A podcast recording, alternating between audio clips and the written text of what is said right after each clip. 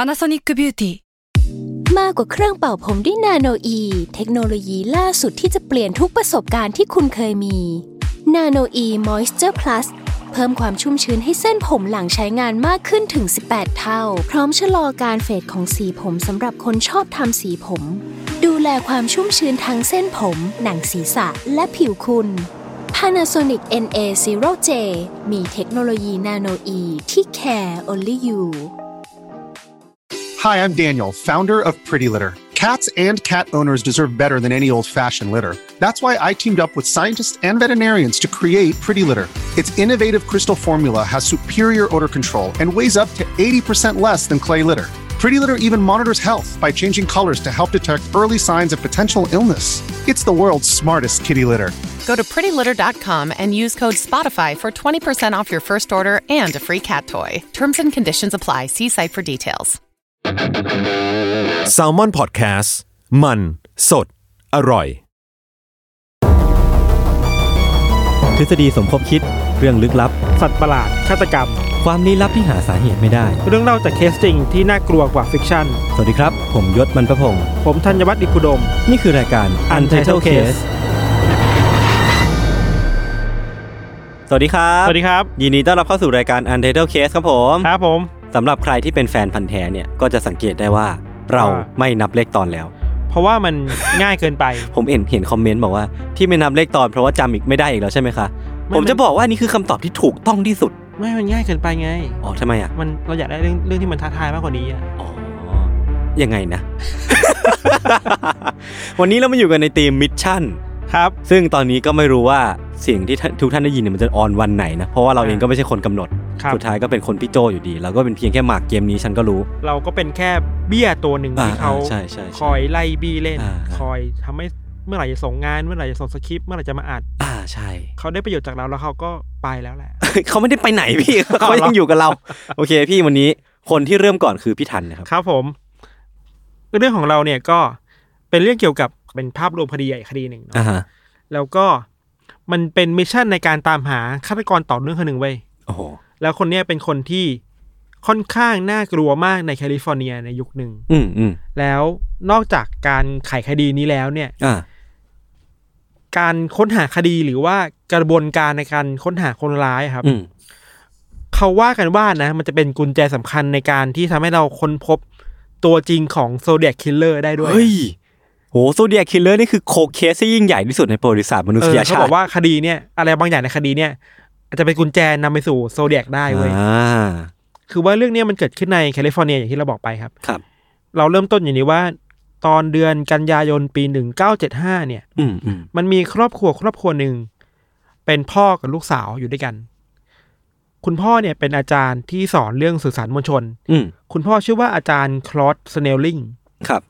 แล้วก็ลูกสาวเขาคืออายุ 16 ปีไม่บอกชื่อเนาะ อืม ในคืนหนึ่งเนี่ยเขาอยู่บ้านกันตามปกติแหละ อือฮึ เขานอนนอนๆกับนอนแยกห้องอะ่ะ อืมอืม คือลูกสาวโตแล้ว 16 ปีอ่ะ อ่าอ่า คุณอาจารย์สเนลลินเนี่ยก็ตื่นขึ้นมาในกลางดึก เพราะว่าเขาบอกว่าเขาได้ยินเสียงแปลก อืม ๆ เหมือนมีคนทุบประตูเข้ามา แล้วก็ทุบกระจกเข้ามาในบ้าน เสียงแตกอะเสียงกระจกแตกอะ เออเออ เขาก็ตกใจเสียงว่ามันเกิดอะไรขึ้นในบ้านใช่ไหมเขาก็รีบออกไปดู เพราะกลัวว่าลูกสาวเขาจะเป็นอันตรายหรือเปล่าครับ อืมอืม หลังจากนั้นเขาก็เดินออกไปจากเตียงแล้วก็ไปหาลูกที่ห้องนอน อืม ปรากฏว่าลูกไม่อยู่บนเตียงอะ อ้าว ลูกหายไปไหนไม่รู้ก็รีบมองหาใหญ่เลยลูกหายไปไหนอะ เออเออ พอมองไปอยู่ที่ในพื้นบ้านอะ อืม ในห้องอื่นๆในบ้านเนี่ย ครับ เขากลับเห็นว่ามันมีผู้ชายคนหนึ่ง รูปร่างใหญ่มาก อ่า สวมหมวกสีดำอะ อ่าฮะ หมวกสกีอ่ะที่ อ๋อ ใส่มาทั้งตัว ใส่ทั้งหัว อ่าอ่า แล้วก็เห็นแค่เจาะแค่เห็นแค่ลูกตากับปากนึกว่า ก็คือคลุมมิดหมดเลย เออ เห็นแค่ตากับปาก ครับ แล้วในมือเขาเขาอ่ะ มีมีดอยู่ อืม นอกจากนั้นน่ะ ผู้ชายคนนี้กำลังทำท่าแบบกระชากลูกสาวเขาอ่ะ โอ้โห ออกไปข้างนอกบ้านของเขาอ่ะ เออ แล้วก็ข่มขู่ว่าออกไปนะห้าม เออ ส่งเสียงดังอะไรเงี้ยครับ เออเออ แต่พ่อมาเห็นพอดี อ่าฮะ พ่อเข้าไปต่อสู้เข้าไปช่วยอะไรเงี้ย ครับ ในเวลาที่คุณพ่อเนี่ยกำลังเข้าไปแย่งตัวลูกสาวกลับมา ไอ้คนร้ายเนี่ยก็หยิบปืนขึ้นมา แล้วก็ยิงเข้าไปที่พ่อ เออ คุณพ่อล้มสิ โดน อืม ปืนยิงอ่ะ อืม ส่วนลูกสาวอ่ะ ก็แบบกรีดร้องอ่ะ อ่า ตกใจเอ้ย คุณพ่อโดนยิง แล้ว ครับ ตัวเองจะไปไหนไม่รู้อ่ะ แต่ด้วยความที่คนร้ายค่อนข้างจะตกใจอ่ะ อืม ก็เลยหนี อ๋อ ก่อนหนีคือแบบเตะที่น้องผู้หญิงอ่ะหนึ่ง อ่า ที ด้วยความโกรธแค้นหรือว่าอะไรก็ว่าไป เออ แล้วก็หนีออกไปเพราะว่าไม่อยากวุ่นวายอะไรเงี้ยครับ นี่ก็เป็นคดีคดีหนึ่งเว้ย อืม แต่ว่าพอตำรวจเข้ามาตรวจสอบเหตุการณ์นี้ครับ ตำรวจเองก็ประเมินว่า ไอเนี่ยมันน่าจะเป็นคดีหนึ่งที่น่าจะเชื่อมต่อกับคดีอีกกว่าร้อยคดีอะ ฮะ ที่มีมีการเข้าไปปล้นบ้านแบบนี้เหมือนกันอ่ะ อ่าฮะก็คือมีมีอีกร้อยกว่าคดีที่มีลักษณะของการเกิดเหตุที่ ออ ใกล้เคียงกันเนี่ยเหรอ คือบุกเข้ามาทุบกระจก เออเออ เข้ามากลางดึกแล้วก็เข้ามาขโมยของในบ้านเข้ามาค้นบ้านเสียงดัง อ่าฮะ อะไรเงี้ยกว่าร้อยคดีอ่ะ อืม ตำรวจก็ไม่รู้ว่าเอ้ยหรือว่าจะเป็นตัวจริงไหมนะ หรือว่ายังไงต่อเขาก็หาข้อมูลเข้าไปเรื่อยๆครับ ครับ แต่ว่าสิ่งที่มันเป็นทางตันในคดีเหล่านี้ทิวก็คือว่าตำรวจไม่พบรอยนิ้วมือเลยอะ เออ ไม่พบหลักฐานอะไรเลยคือ คนร้ายเก็บตัวเก่งมากะ อันนี้ ก็บ เรื่อง ข้อมูลเก่งมาก เรื่องนี้มันเกิดขึ้นในปีไหนนะพี่ทัน หนึ่งเก้าเจ็ดหกครับหนึ่งเก้าเจ็ดห้าหนึ่งเก้าเจ็ดหกช่วงช่วงนั้น เออเออเออ หลังจากที่คดีเนี้ยมันเกิดขึ้นเนี่ยเพราะว่าคดีเนี่ยที่เราบอกมันยิงคุณอาจารย์น่ะ ครับ แล้วสุดท้ายอาจารย์คนนั้นก็เสียชีวิตนะ อ๋อคือคุณพ่อที่โดนยิงก็คือ เออคุณพ่ เสียชีวิต เออ เรื่องนี้ก็ใหญ่ขึ้นมากเพราะมันมีคนเสียชีวิตแล้วครับ อืมอืมอืม คือก่อนหน้านี้เป็นร้อยคดีอะมันไม่เคยมีคนเสียชีวิตเลย อ่า มันแค่เข้าไปบุกบ้านเข้าไปปล้นบ้านอ่ะ เข้าอุกอาจเข้ามาในบ้าน แล้วก็ เออก็หนีไป ปล้นชิงไป เออ ไม่เคยเข้ามาทำร้ายคนหรือว่า อ่ายิ ยิงคนจนตายครับ ครับ พอคดีนี้มันใหญ่ปุ๊บอะก็ตำรวจก็ระดมคนแล้วแหละ อืม ตามหาให้ได้ว่าคนนี้คือใครอะ อืมอืม มีการไปตั้งด่าน มีการส่งคนไปลาดตระเวนตามย่านย่านชุมชนต่างๆนะ ค ค รั รับ บ มีอยู่วันหนึ่งตำรวจก็ส่งคนไปลาดตระเวนที่ใกล้ๆกับบ้านเหตุการณ์ที่แล้วอ่ะ อ่าอ่าอ่า แล้วก็มีสายตรวจคนหนึ่งมั้งเขาไปเจอว่าเฮ้ยในระหว่างละแวกบ้านในชุมชนนั้นน่ะ คือมันเป็นบ้านแบบบ้านชั้นเดียวอ่ะแบบอเมริกา อือฮึ แล้วอเมริกาในหลายชุมชนอ่ะมันไม่ได้มีกำแพงกั้นนะนึกว่า อ๋อก็คือไม่ได้มีรั้วที่ชัดเจ เอน อไม่ได้มีรั้วมีรั้วเล็กๆอ่ะรั้ว อ่า ที่แบบกระโดดข้ามก็ได้อ่ะ เออเออเออ สายตรวจคนนี้ไปเจอว่ามันมีคนคนหนึ่งสวมหมวกแบบเดิมเลยอะ ครับ กำลังลัดเล้อเข้าไปในหลังบ้านของคนอ่ะ ของเพื่อนบ้านในละแวก เออกำลังข้ามไปข้ามมาเหมือนกำลังจะสอดส่องว่าจะเข้าไปบ้านไหนดีอ่ะ และที่สำคัญคือใส่หมวก เออ รูปร่างเหมือนกับที่รายงานมาเลยอ่ะ ครับ ตำรวจคนนี้ก็ใจเย็นเว้ย อืม ค่อยๆตามเข้าไปว่าคนนี้ทำอะไรบ้าง อืม เขาเห็นว่าไอคนเนี้ยมันเข้าไปในบ้านหลังหนึ่งซึ่งเป็นบ้านที่ไม่มีคนอยู่ อืม เขาก็ไล่ตามไปเรื่อยๆครับ สุดท้ายก็พอเห็นจังหวะดีว่าไอเนี่ยมันอยู่ในมุมบ้านแล้วอะ อืมอืม ตำรวจก็แสดงตัวเฮ้ยหยุดนะ อืมอืม คุณคือใครทำอะไรที่นี่อะไรเนี่ย อ่า ตำรวจก็บอกว่า โอเค ฉันจะไม่ยิงคุณนะ อืม แต่ว่า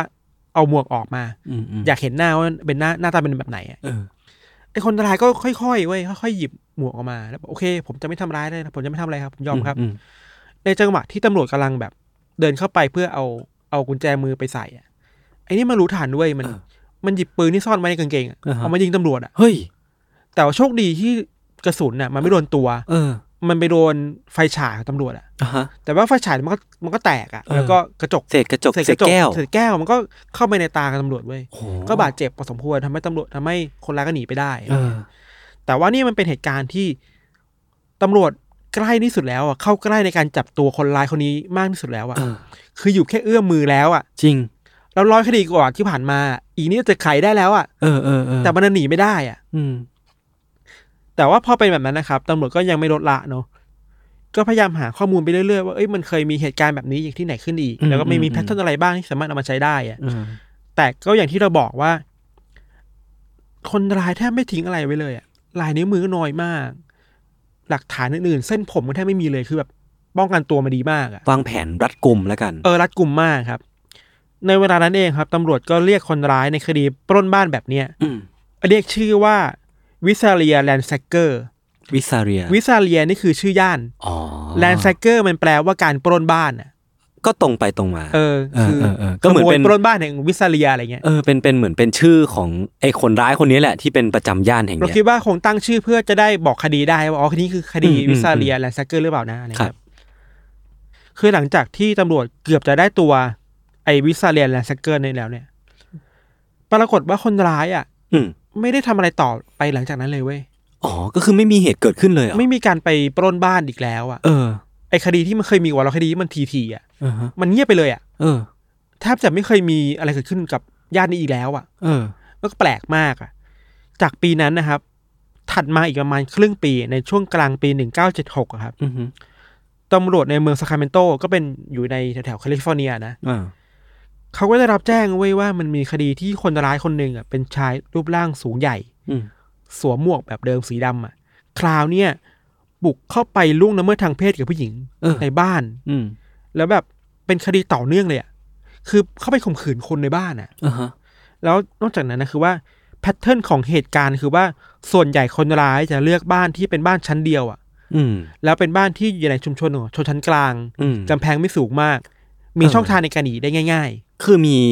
วัตถุประสงค์ และวิธีการอุกอาจเข้าไปในบ้านที่ เออ ชัดเจนมาก ๆ เล เอย อ นะ แล้วบางข้อมูลที่เราไปเจอมาเขาบอกว่าคนร้ายอ่ะมีวิธีในการตัดสายโทรศัพท์แบบหนึง่ง อ๋อ แล้วก็เข้าไปในบ้านอีกแบบหนึ่งคือ เขาใจว่ามันเป็นแพทเทิร์นในการบุกเข้าไปในบ้านของเขาอะครับ ครับ มีเหยื่อคนหนึ่งเป็นผู้หญิงนะเขาเล่าว่า ก่อนเกิดเหตุอ่ะ มันเคยมีผู้ชายคนหนึ่งขับรถสีดำมาแบบวนเวียนที่หน้าบ้านเธอตลอดเลยอ่ะ อืม แล้วมีวันหนึ่งเธอตั้งใจว่าเธอจะไปดูให้ได้ว่าไอคนนี้คือใครอ่ะ อืม เธอก็เดินไปแล้วก็แบบพยายามจะมองหน้าไอคนร้ายก็แบบเบือนหน้าหนีอะ อืม เหมือนแบบรู้ว่าไม่อยากให้คนรู้ว่า เออเอ เอ อ อคุณมาสนคุณมาสนใจฉันทำไมอะไรเงี้ย อือฮึ ก็หนีไปเว้ยหลังจากที่รถคันนั้นมันหายไปอ่ะ อืม เรื่องราวมันก็น่ากลัวมากขึ้นคือว่า มันเริ่มมีเสียงโทรศัพท์อะโทรเข้ามาที่บ้านเธออะ อืม ติดต่อกันยี่สิบวันอะ โอ้โห แล้วโทรมาแล้วก็วาง โทรมาแล้วก็วาง โทรมา เออ แล้วก็วาง บางครั้งโทรมาแล้วเธอรับ มันเหมือนได้ยินเสียงเธอมันก็วางเว้ย อืม อันนี้เราคิดเองว่า ไอ้วิธีการนี้มันคือวิธีการที่คนร้ายอะ อืม พยายามจะเช็คว่าผู้หญิงคนนี้อยู่บ้านกี่โมงบ้างอะ อืม แล้วอยู่กับใครอะ อืม หรือว่า คือมันเป็นการเช็คก่อนเกิดเหตุอะ โอ้โห มันวางแผนแบบรัดกุมอ่ะ แล้วก็ใช้โทรศัพท์เนี่ยเป็นตัวขู่คุกคาม เออ คือรู้ได้เลยนะว่าโอเค ถ้าไม่รับเวลานี้แปลว่าไม่อยู่บ้านนะ เออ ถ้ารับแปลว่าอยู่บ้านนะ โอ้โห แล้วถ้ารับคือใครรับผู้หญิงรับคนเดียวนี่อีกแปลว่าอยู่คนบ้านคนเดียวนี่ อืมอืมอืม เธออ่ะเจอสิ่งแบบเนี้ยยี่สิบวันอ่ะ มันนานมากเลยนะยี่สิบ เฮ้ย วั มัน น ท อะ รมานแล้วมันอยู่กับความกลัวยี่สิบวันมีการโทรมาแบบนี้เรื่อยๆอ่ะ เออ ต้องคอยรับโทรศัพท์จากใครก็ไม่รู้อ่ะ พอผ่านไปยี่สิบวันนะครับ ครับ เธอก็รู้สึกว่าไม่ไหวแล้วว่ะ อืม เหนื่อย อืม ท้ออ ม แล้วแบบจิตใจมันปั่นป่วนมันกลัวนะมีคืนหนึ่งที่เธอนอนอยู่ในห้องกลางดึกอะครับ คืนนั้นเธอก็รู้สึกแปลกๆ อืม ก็เลยตื่นขึ้นมาเลยเห็นว่า เฮ้ย ตอนตื่นขึ้นมา มันมีคนยืนอยู่ที่ปลายเตียงอะ อ่า ยืนอยู่ตรงประตูหน้าเท่าห้องนอนอะ ครับ มันเป็นผู้ชายคนหนึ่งสวมหมวกสีดำ อืม ตัวใหญ่มาก ถือทั้งมีดถือทั้งปืนอะแล้วที่น่ากลัวมากคือว่าผู้ชายคนเนี้ยมันสามารถเรียกชื่อเธอได้อะ เออ แสดงว่ารู้จักเธออย่างเงี้ยเหรอ รู้จักเธออะ เออ แต่เธอก็งงว่า เฮ้ย ฉันไม่รู้จักคนนี้ได้ยังไงอะ เออ มันแปลว่าเฮ้ยหรือคนร้ายเป็นคนที่อยู่ใกล้ๆตัวเราหรือเปล่า เออ เป็นคนที่ใกล้ตัวเธอกว่าที่คิดหรือเปล่า หรือไม่ก็เป็นคนที่หมกมุ่นกับข้อมูลของเธอพอสมควรถึงจะรู้ว่าเธออยู่ที่นี่ เธอชื่อนี้อ่ะ อืม หลังจากนั้นนะครับ มันก็เข้ามาบุกทำร้ายเธอ อ่าฮะ เอาเชือกมามัด แล้วก็คุกคามทางเพศกับเธอ ครับ จากนั้นก็หนีไปแล้วก็ปล้นบ้านประมาณหนึ่งอะไรเงี้ย อืมอืม คือตอนนี้เราคิดว่าเหตุการณ์มันเริ่มเปลี่ยนนะจากแค่การปล้นบ้านเนี่ย อืม มันกลายเป็นการปล้น ข่มขืน ข่มขืน คุกคามทางเพศแล้วอ่ะ ครับ แล้วก็หมกมุ่นกับเหยื่อมากๆอ่ะ อืมอืม มันยังมีมากกว่านั้นอีกนะคือว่าหลังจากที่เริ่มข่มขืนคนอ่ะ อืม คนร้ายก็เริ่มแบบพุ่งเป้าไปที่ กลุ่มเป้าหมายที่เสี่ยงกว่าเดิมอะ่ะ อ่าฮะ หมายถึงท้าทายตัวเองอะ่ะ เออเออ จากแค่เคยทำร้ายผู้หญิงหนึ่งคนอะ เออ มันเริ่มตั้งเป้าจะไปทำร้ายคู่รักคู่หนึ่งอะ่ะ คือเริ่มยกระดับตัวเอง เออ ไปเรื่อย ๆเออคือแบบ เหมือนอยากอยากมีมิชชั่นท้าทายตัวเองอะ่ะ ๆ ครับ ว่าโอเคฉันทำอย่างนี้ได้จะทำอย่างนี้ต่อไปได้ไหมนะอะไร อื เงี้ย มอืม มันมีอีกเคสหนึ่งครับ มันเป็นเคสที่มีผู้หญิงคนหนึ่งเล่าว่า อยู่บ้านอยู่วันหนึ่งมันก็มีผู้ชายคนหนึ่งขับรถมาจอดที่หน้าบ้าน อืม แล้วมาเคาะประตู มาคุยอยู่เธอว่า เนี่ย มาจากองค์กรเรื่องสิทธิสัตว์อะไรบางอย่างไม่รู้ อืม จะมาขอตรวจสอบบ้านหน่อย ผู้หญิงก็แปลกด้วยทำไมฉันไม่เคยรู้จักไอ้องค์กรอะไรนี้เลยแล้วไม่ เออ มา อยู่ บ้านฉันนะ อยู่ดีมาเพ่งเล็ง แล้วขอ เออ เข้ามาในบ้านนี่มันก็แปลกเหมือน เอ กัน อ นะ แต่ไอ้นี่ก็เข้ามานะ เออ เข้ามาดูบ้านนู่นนี่นั่นนะแล้วผู้หญิงคนนี้ก็เล่าว่า ตอนที่มันเข้ามาดูในบ้านนะ อืม มันสนใจกับเรื่องแบบประตูหลังบ้าน สนใจกับเรื่องประตูเรื่องหน้าต่างเป็นพิเศษเลยอะ เหมือนหาทางหนีที่ไล่อ่ะ เออเหมือนมาดูอะไรบางอย่างมาดูลาดเราเอาไว้อะครับ เออ พอไอ้นี่กลับไปอ่ะ เธอก็กลัวใช่ปะเธอก็ไปคุยกับเพื่อนบ้านเนี่ยเพื่อนบ้านบอกว่า เฮ้ยมันไม่เคยมีอะไรแบบนี้มาที่แถวนี้เลยนะ เออ บ้านเธอไปบ้านเดียวนะที่มีคนนี้มาหา อืมอืม เฮ้ยมันแปลว่านี่มันเลือกมาแล้วว่ามันจะมาบ้านนี้อะ ใช่ แล้วบ้านอื่นไม่เคยถูกข้องแวะกับผู้ชายคนนี้มาก่อนเลยอ่ะ ครับ เธอก็กลัวสิแต่คนเนี้ยเธอเนี่ยอยู่กับสามีนะ อืม เธอก็เล่าให้สามีฟังสามีก็บอกไม่ไม่ได้หรอก ผิดหรือเปล่าไม่ใช่อะไรมั้งอะไรอย่างเงี้ยครับ อืม ในคืนนั้นน่ะเธอก็บอกว่า ตอนที่นอนอ่ะ เธอก็ได้ยินเสียงว่ามันมีเสียงคนเดินไปเดินมาในหน้าบ้านอะเดินวนบ้านอยู่อ่ะ อืม เธอก็ปลุกสามีอีเธอไปดูหน่อยมันคืออะไร อืม สามีไม่ไม่สนใจเสียงแมวเสียงหมาหรือเปล่าอะ อื ครับ มอืม แต่ว่ากลางดึกคืนนั้นพอทั้งสองคนหลับไปแล้วอ่ะ มันก็มีผู้ชายคนหนึ่งบุกเข้ามาในบ้านจริงๆอ่ะ อ่า แล้วเหตุการณ์แบบเดียวกันเลยคือว่า บุกเข้ามาในห้องนอน อือฮึ เอาไฟฉายสาดใส่หน้าผู้หญิงอ่ะ เออ เพื่อไม่เห็นหน้าใช่ปะแล้วก็ขู่ว่า เอ้ย ถ้าขยับอ่ะ เขาจะยิงสามีจะยิงเธอนะ เพราะเขาพกปืน เขา เอ พ อก มีดไป เอพกมีดมีทั้งมีดทั้งปืนอ่ะ เออ หลังจากนั้นครับ คนร้ายก็ให้ผู้หญิงอ่ะลุกขึ้นมาแล้วก็เอาเชือกที่เขาโยนมาให้อ่ะ อืม ไปมัดตัวผู้ชายเว้ย อืม แล้วหลังจากนั้นคนร้ายก็มามัดตัวผู้หญิงทีหนึ่ง อืม เพื่อเพื่อ make sure ว่าแน่นนะ อืม พอมัดตัวเสร็จอ่ะ คนร้ายก็ลงไปปล้นบ้านอ่ะ ครับ ไปขโมยของ อืม ไปกินเบียร์ ผู้หญิงบอกได้ยินเสียงคนนี้เปิดตู้เย็นมาแล้วเอาเบียร์มากินอ่ะ โอ้โห คือมันชิลมากขนาดนั้นอ่ะ เออ เปิดทีวีด้วยซ้ำอ่ะ พอทำอะไรเสร็จตามที่มันต้องการแล้วอ่ะ มันก็เดินขึ้นมาบนห้องแล้วก็แยกผู้หญิงออกไป อืม แล้วก็ไปข่มขืนเธออะ โอ้โห มัน เฮี้ยมมากอ่ะ เออ อุกอาจมากอ่ะ เกินไปอ่ะ พอตัดภาพมาที่ทางตำรวจนะครับ อือฮึ ตำรวจเองก็เริ่มเห็นแล้วว่า มันเริ่มมีแพทเทิร์นแล้วแหละ ครับ ว่าเฮ้ยไอไอคนร้ายที่มันเคยก่อเหตุคดีปล้นเนี่ย มันน่าจะเป็นคนเดียวกับคนที่ข่มขืนแหละ อืม แล้วก็มันมีแพทเทิร์นซ้ำๆเหมือนอย่างที่เราบอกคือว่า มันพยายามติดต่อเหยื่อก่อนที่จะบุกเข้าไปในบ้าน แล้วก็พยายามเช็คว่าบ้านของเหยื่อ อยู่ยังไงอยู่กับใครอยู่ในเวลาไหนบ้าง เออ มันมีเหตุการณ์หนึ่งที่ตำรวจที่เป็นสายตรวจในคดีนี้เขาพบคือว่า มีครั้งหนึ่งที่มีเหยื่อ อาจจะเรียกว่าเหยื่อเกือบจะเป็นเหยื่อ ครับ แจ้งมาว่า มันมีคนแปลกๆเดินเข้ามาแถวบ้านเหมือนกันนะ อืม แต่ว่าคนร้ายคืนนั้นน่ะเขาก็ทุบกระจกที่บ้าน แต่กระจกไม่แตก อืม เพราะกระจกมันหนาพออะไรเงี้ยพอทุบกระจกไม่ได้ปุ๊บอะทางเข้าบ้านทางเข้าเดียวมันคือ ประตูหน้าบ้านน่ะ อืม แล้วประตูหน้าบ้านของบ้านหลังเนี้ยมันอยู่บนเนินเว้ยแล้วมันมองออกไปทางชุมชนได้อะคือเป็นเป้าสายตา เออ คนร้ายก็เลยไม่เข้ามาในบ้านเว้ย อ่า ตำรวจเลยรู้ว่าไอเนี่ย มันไอคิวเยอะ เป็นคน คือ ที่ มันรอบคอบมากอ่ะ โหระแวดระวังมาก ๆ ก่อนที่จะก่อเหตุก็คือแบบต้องเช็คข้อมูลให้อย่างถี่ถ้วนอ่ะ ถึงแม้จะก่อเหตุแล้วก็รู้ว่าทำแล้วเสี่ยงไม่เสี่ยงอ่ะ มันคือมันประเมินความเสี่ยงตัวเองได้เก่งมาก ว่า เออเออ ทำแล้วจะโดนจับหรือเปล่าอ่ะ ครับ คือมันเนียนมากขึ้นเรื่อยๆเนาะ อืม ยังมีมากกว่านั้นนะคือว่า คืออย่างที่เราบอกไปว่ามันก่อเหตุข่มขืนหลายครั้งมากปล้นหลายครั้งมากครับ อืม เหยื่อบางคนก็ยังมีความทรมาเขาเรียกว่าความความเจ็บปวดกับสิ่งนั้นอยู่อ่ะ อ่า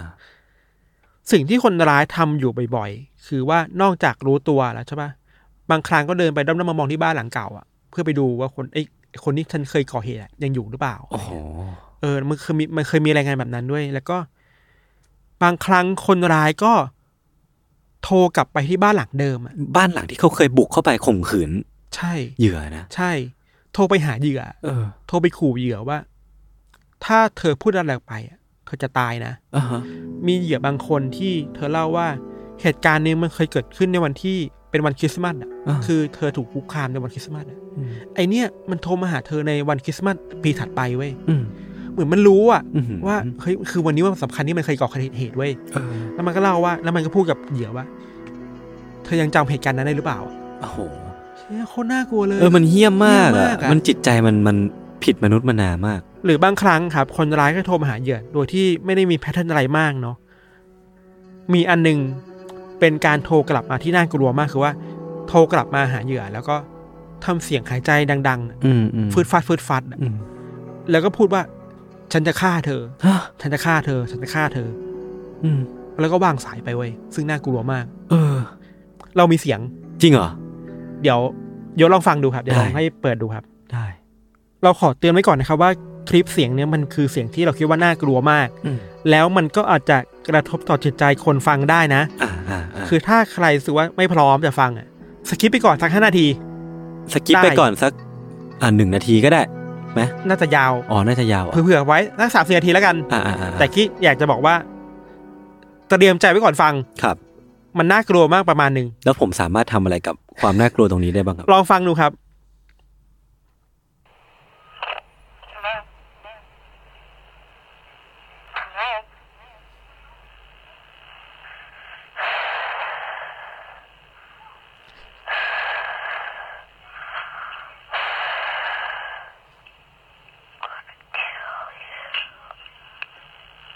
Hello.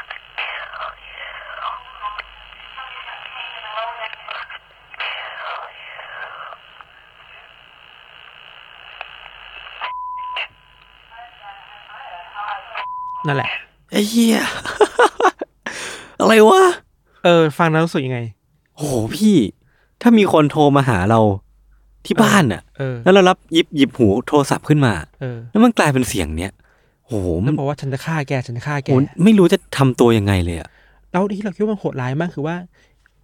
ถ้าคนฟังเป็นเหยื่อละ เออ เหยื่อที่ยังจำเสียงคนร้ายที่ข่มขืนเธอได้อะ เขาน่าจะรู้สึกกับเสียงนี้มากกว่าเราเป็นร้อยร้อยๆล้านล้านๆเท่าอ่ะ เออแล้วไอ้คนทำมันจิตใจแบบไหนวะนึกว่า เออ เฮี้ยมมากแบบเฮ้ยคุณมาทำอย่างนี้ครับเหยื่อทำไมอ่ะ เหมือนเห็นเหยื่อเป็นของเล่น เออ ทางจิตใจ เป็นแฟนตาซีอะไรบางอย่างของเขาอะครับ เออ นั่นแหละ คือมันมีเสียงแบบไม่โทรไปที่เหยื่อหลายครั้งมาก ครับ แล้วก็แต่ว่าตำรวจเองอ่ะก็ไม่สามารถทำอะไรกับสิ่งแบบนี้ได้เลยนะ อืม คืออย่างที่เราบอกคือข้อมูลมันน้อยมากอ่ะ อืมอืม ถึงมีเสียงอ่ะ คือเสียงเนี่ยที่เราได้มาเข้าใจว่า เพราะว่าเหยื่อเอาเสียงให้ตำรวจตำรวจให้สื่อ เพื่อให้คนมาช่วยฟังหน่อยว่าไอ้เสียงเนี้ยคุณรู้จักหรือเปล่า แต่มันก็ไม่ใช่เสียงที่แบบพูดออกมาเต็มเต็มน้ำเสียงอะมันเป็นเสียง เออ กระซิบอ่ะ เออ ซึ่ง มันเสียง เรียกได้ว่ามีโอกาสเพียงแค่หนึ่งเปอร์เซ็นหรือน้อยกว่านั้นน่ะที่คนจะจำเสียงนี้ได้ เออเออ พอไม่มีลายนิ้วมือ พอไม่มีอะไรที่เป็นแบบชิ้นเป็นอันนะ แต่ผมสงสัยอย่างหนึ่งคือพี่ อืม คราบปลาสุจิอะ นั่นแหละเราจะบอกว่าหลักฐานเดียวที่มีสำคัญอ่ะ เออ คือคราบอรุสุอสุจิใน อ๋อ เดนในในที่เกิดเหตุอ่ะ เออเออเออ อันนี้เนี่ยเป็นหลักฐานเดียวที่ตำรวจคิดว่ามีอยู่และคิดว่า ต้องกลุ่มมาให้ได้อ่ะ อ่าฮะ ต้องจัดการกันมาให้ได้ครับ เออเออ คือเราพักเรื่องดีเนไปแป๊บหนึ่ง อืม คือว่าจนถึงตอนเนี้ยครับตำรวจก็ได้ตั้งตั้งชื่อว่าคนร้ายคนเนี้ยว่าเป็นอิสเอเลียและพิส อ่าฮะ คือเป็นคนร้ายคดีข่มขืนแห่งฝั่ง ภาค ตะวันออก ตะวันออก อิสเอเลียและพิสอ่ะ อืม แล้วก็เรียกย่อๆว่า EAR เอีย อืมอืม เป็นชื่อย่อเนาะ ครับ ข้อมูลที่เราไปเจอมาคือว่า เอียเนี่ย คนร้ายคนเนี้ยทำคดีข่มขืนไว้อะมากถึงห้าสิบคดีอะ อืม ข่มขืนคนห้าสิบคนอะยศบุกเข้าไปในบ้านข่มขืนห้าสิบครั้งอะ โอ้โหห้าสิบครั้ง นี่แปลว่าต้องมีคนที่แบบทนทุกข์กับความอุกอาจของมัน ใช่ หรือว่าห้าสิบคนนั้นอาจจะต้องเคยรับโทรศัพท์ของมัน แล้วฟังเสียง นั่นสินั่น เมื่อ สิ กี้ หลังจากนั้นนะครับ คนร้ายก็ย้ายที่ก่อเหตุไปเรื่อยๆอะ อืม คือนอกจากมีฉายาว่าเป็นนุ่นเป็นจอมขโมยเป็นคนข่มขืนแล้วอะ ครับ เขาก็ย้ายที่ก่อเหตุไปอีกเว้ย อืม พอรู้ว่า ถ้าก่อเหตุในย่านนี้แล้วตำรวจจะรู้ว่า อืมอืม จะทำนายได้ว่าคนต่อไปจะเป็นใครอ่ะ มันฉลาดมากเหมือ ก็ นกั ย้ายย่านบีอ่ะเขาวเนี้ยย้ายไปอยู่ตรงประมาณทางทิศใต้ของแคลิฟอร์เนียเลยอ่ะ ครับ คราวเนี้ยเขาไม่ได้เข้าไปบ้านเพื่อปล้นและข่มขืนอย่างเดียวอ่ะ อืม คือฆ่าด้วยอ่ะ อืม คือมันมันทวีความน่ากลัวมากขึ้นเรื่อยๆอ่ะ อืม จากแค่ปล้นจากกลายเป็นปล้นกลายเป็นข่มขืนเท่าเนี้ยข่มขืนเสร็จฆ่าเลยอ่ะ อื้อหือ คือมันอุกอาจมากขึ้นเรื่อยๆครับ ครับ จนสุดท้ายตำรวจก็ตั้งชื่อคนนี้ใหม่ว่าเป็น original night stalker Night Stalker คือในช่วงเวลาเดียวกันเนี้ย อืม มันมีซีเรียลคิลเลอร์คนหนึ่งที่ได้รับฉายาว่าเป็นไนท์สตอเกอร์ อืม คนนั้นชื่อว่าริชาร์ดลามิเลส อืม แต่ว่า คน มัน นี้ก็ เกิดทีหลัง คนนี้ก็ดังอยู่เหมือนกัน คนนี้ก็ดังอยู่ แต่ว่าตำรวจพยายามจะแยกให้ได้อะ อ่า ก็เรียกว่าคนนี้เป็นออริจินอลในการเพราะมาก่อน ครับ คือโหยุคเวลานั้นอย่างที่เราบอกยุค น่ากลัว น่ากลัวอเมริกาเจออะไรวะ เออ โอเคแหละทั้งหมดอาจจะยากมากในการตามหาเนาะบอกหลักฐานมันน้อยข้อมูลมันน้อยอะแล้วมี อืม แค่อสุจิ อืม มันมีตำรวจคนหนึ่งที่ไม่ยอมลดละในการตามหาไอเออาร์คนนี้ให้ได้เลยเว้ย อืม นักสืบคนนี้เขาชื่อว่าพอลโฮส อืม คุณโฮสเนี่ยเป็นเคยเป็นนักสืบรุ่นใหม่ๆ ที่ไฟแรงมาก ตอนที่เป็นตำรวจใหม่ๆเนี่ยครับเขาก็ไปเจอแฟ้มคดีเกี่ยวเกี่ยวกับการข่มขืนเนี่ยเยอะมาก อืม แล้วเขาตั้งเป้าไปในตัวเองให้ได้ว่า เฮ้ย ชีวิตเนี่ยก่อนเกษียณนะ จะจับไอ้นี่ให้ได้อะ โอ้โห เป็นปะเป็นแบบไลฟ์ไทม์มิชชั่น เออเป็นมิชชั่นนี้ว่า ถ้าจะเกษียณทั้งทีอ่ะคืออีกอีกไม่รู้กี่สิบปีอ่ะแต่ว่าก่อนเกษียณนะต้องจับไอ้นี่ให้ได้เพราะว่ามันน่ากลัวมากอะ ครับ คุณโฮสเนี่ยก็ไปคุยกับคนเยอะแยะมากมายเลย ไปคุยกับพยาน อืม ไปคุยกับ เหยื่อ คนที่เคยอยู่ในเหตุการณ์คุยกับเหยื่อ เออ จนสุดท้ายเขากับเพื่อนที่สนใจในคดีนี้เหมือนกันก็ร่วมทีมกัน แล้วก็สร้างสมมติฐานมาอันหนึ่งไว้ว่า ไอ้เจ้าวิซิเลียแลนแซกเกอร์อิสเอเลียเลพิสหรือว่าออริจินอลแลนสตอเกอร์เนี่ย เออ มันน่าจะเป็นคนคนเดียวแหละ และเป็นคนเดียว โอ้โห นั่นแปลว่าไอ้คนคนเดียวเนี้ยก่อเหตุกี่ร้อยครั้งก็ไม่รู้อ่ะ ใช่ แล้วเพื่อที่จะมัดรวมทุกอย่างให้ได้อะ อืม